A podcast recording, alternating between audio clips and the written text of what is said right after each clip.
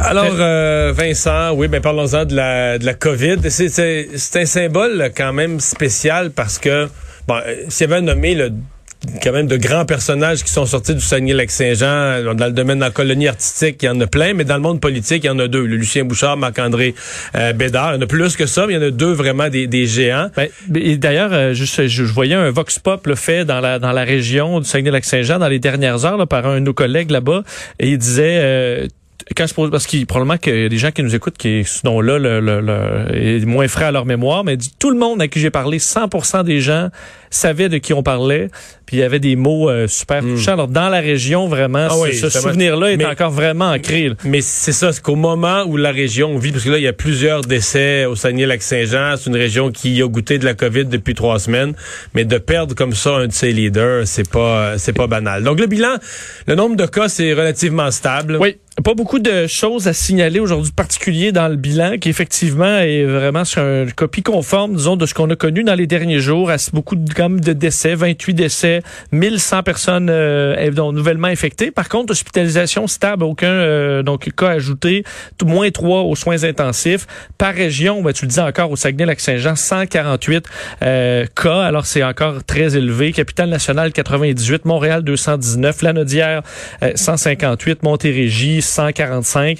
Alors, euh, c'est euh, bon, c'est la situation. Et puisque tu parles de Montréal, il y a eu point de presse des autorités à Montréal. Euh, et, là, on dit sur l'ensemble du Québec, les hospitalisations sont relativement stables. À Montréal, on s'inquiète quand même. De, oui, parce que au niveau des cas, c'est vraiment stable à Montréal euh, depuis quand même plusieurs semaines maintenant. Alors on est quand même, on est assez positif. Là. Ce qui inquiète, c'est effectivement que les euh, hospitalisations continuent toujours de monter un peu, et on arrive donc là présentement on a à peu près 200 patients hospitalisés, une trentaine aux soins intensifs, euh, mais on dit que ça joue, on joue serré et qu'on arrive à la période des fêtes où on va avoir de l'achalandage de un, ce qui est assez régulier pendant le temps des fêtes, et moins de personnel parce qu'il y a des gens qui prennent congé. Alors on veut vraiment pas que ça monte. Alors, c'est un rappel de tout le monde. Valérie Plante, d'ailleurs, a dit qu'elle retient son souffle. Euh, Mylène Drouin, donc la, la, la, directrice régionale de la santé publique de Montréal, disait que 40% des nouveaux cas de COVID sont contractés en milieu domiciliaire aussi, contre seulement 4% en milieu de soins. Alors, c'est vraiment euh, également au niveau des éclosions. Ouais, tout ça, mais ça, ouais, au niveau des éclosions, il y en a moins. Là. Oui, 254, 120 en milieu de travail, c'est en baisse, 74 dans les euh, dans les écoles, 40 Et elles sont plus petites. Et on parle, ouais, de, des éclosions là, en moyenne de 2 à 10 cas. Donc vraiment de petites éclosions. Et, ça, que à première vue, ça apparaît une très bonne nouvelle. On nous le présente comme une très bonne nouvelle. Moins d'éclosions, quand il y a des éclosions, des plus petites éclosions. Donc ça, on parle des milieux de travail, des écoles. C'est comme si la bonne nouvelle, c'est que ça nous dit que tous ces milieux euh, ont resserré probablement que les cafétérias des entreprises, là, les, les, salles de lunch, puis les salles de pause café, on a resserré la vis, on a averti les gens, on a mis des affiches, des rappels. Ce qui est bon, mais on a toujours 1100 cas. Et c'est là que je suis obligé de conclure que Malheureux. Et c'est ça qui est pas une bonne nouvelle à la veille des fêtes. Je suis obligé de conclure que si on a autant de cas, avec moins d'éclosions dans des espèces de milieux publics, ça veut dire que justement, la propagation se fait de plus en plus dans la vie privée, dans les contacts entre les gens à la maison, dans des contacts simples. Euh, et, ça, c'est une très mauvaise nouvelle. À la veille de Noël, c'est tout ce que tu voudrais éviter. Et surtout, je veux dire, si t'es pompier, c'est plate à dire, mais c'est plus facile d'envoyer tes pompiers sur quatre gros incendies que des petits feux à grandeur de la ville. Des petits feux à grandeur de la ville, c'est ça.